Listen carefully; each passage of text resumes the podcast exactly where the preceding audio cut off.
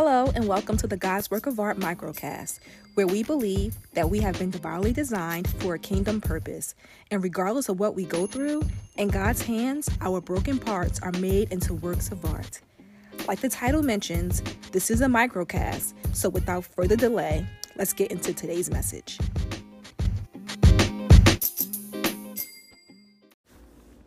Well, hello, and welcome back to the God's Work of Art podcast. This is Teesh. For those of you who are here for the first time, welcome. Well, let's get right into the message as we continue our conversation on living below your spiritual means. And we established um, last episode that this way of living, living below your means, may be the stand up and responsible thing to do when it comes to our coins. However, as a king's daughter, and as a child of God, nah, sis.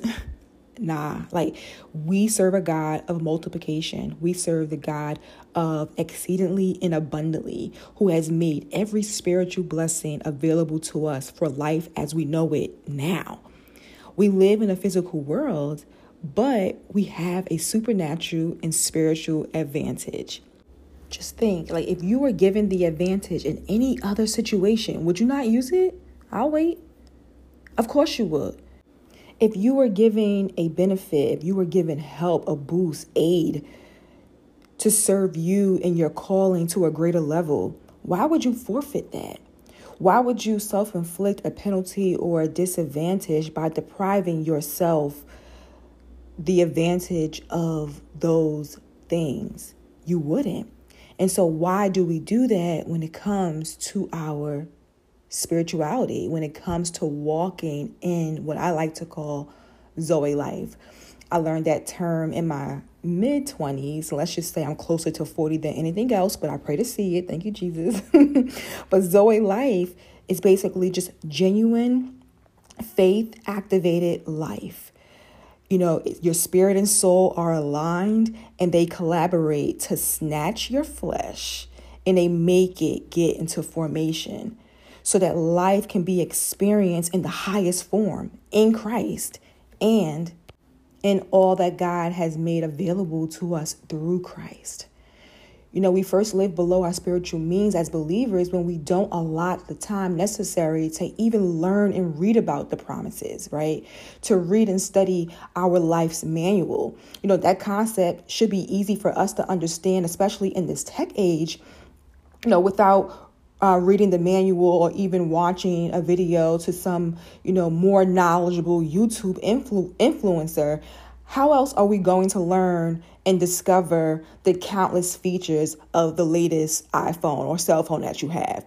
You know, we use those resources, we practice using that device every day, applying the things that we learn. We even watch other people use it and add what we learn to our application. And after a while, you know, we become well versed not only in the usage of that device, but then we discover ways how we can then put that device to work for us, right? To then work for our benefit. You know, our phones right now are telling us and showing us step by step on how to get to places that we've never even been to, you know, with the GPS. Our phones are now giving us insight into our physical well being with our movement, our heart rate, and even when we need to stop what we're doing and start something else.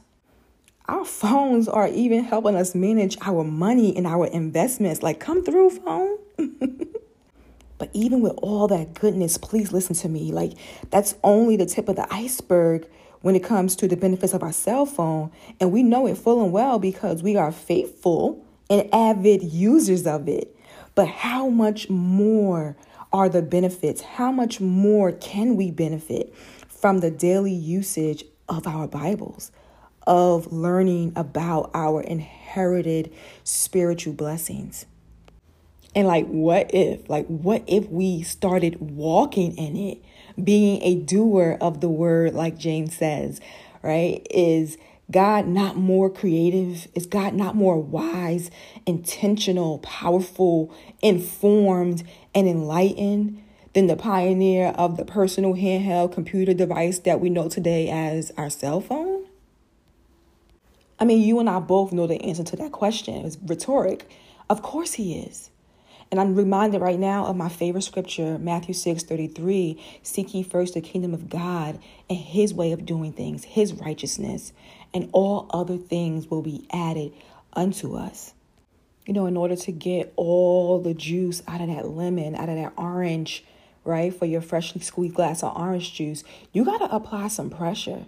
And the same is true when it comes to squeezing out, you know, the benefits in our word. And, you know, I take that back. It's not even a squeezing. Yo, God freely gave it. he freely gave it. All we got to do is accept it and receive it. And so then the pressure is applied when we utilize it every day, when we walk in it and we tell others about it, and when we hold fast to what we believe, regardless of what culture is saying, right? Regardless of the current flavor of the day when it comes to society and, and culture.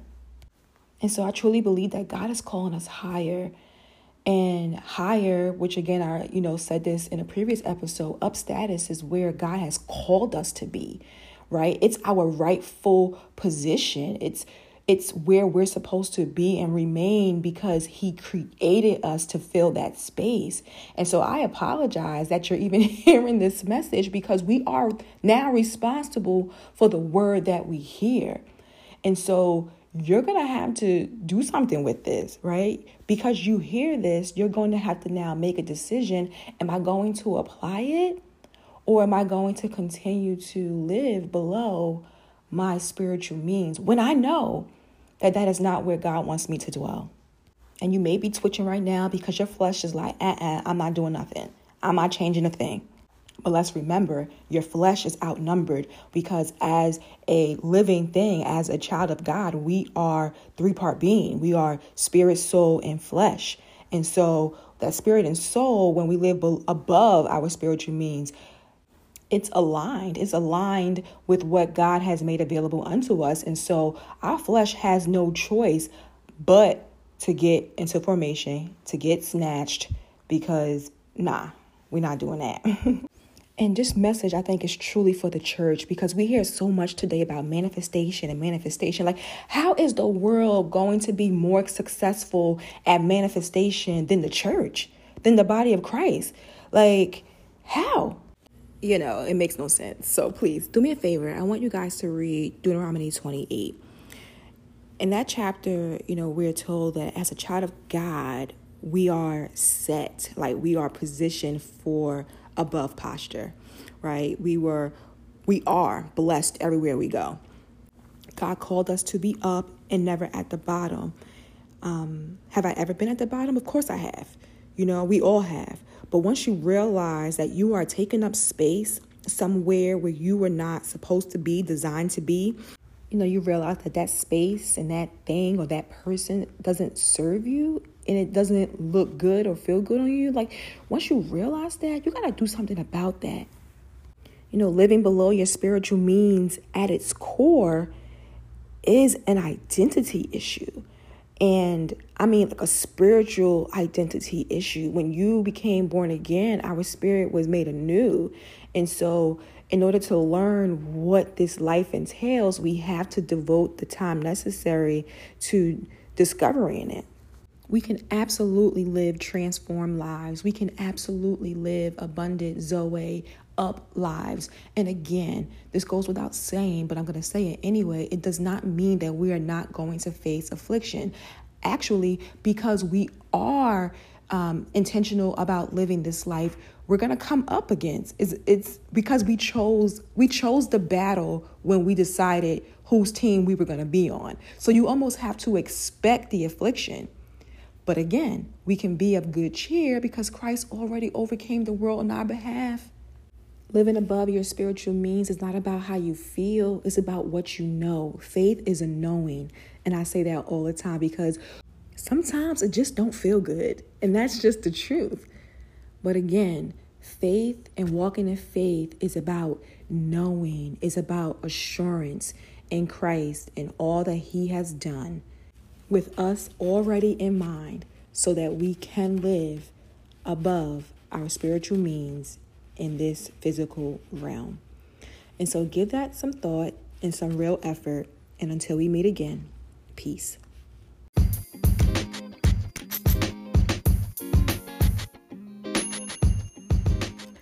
Thank you for listening to the God's Work of Art microcast. Be sure to connect with me, Teesh, on Instagram or TikTok at I am God's Work of Art.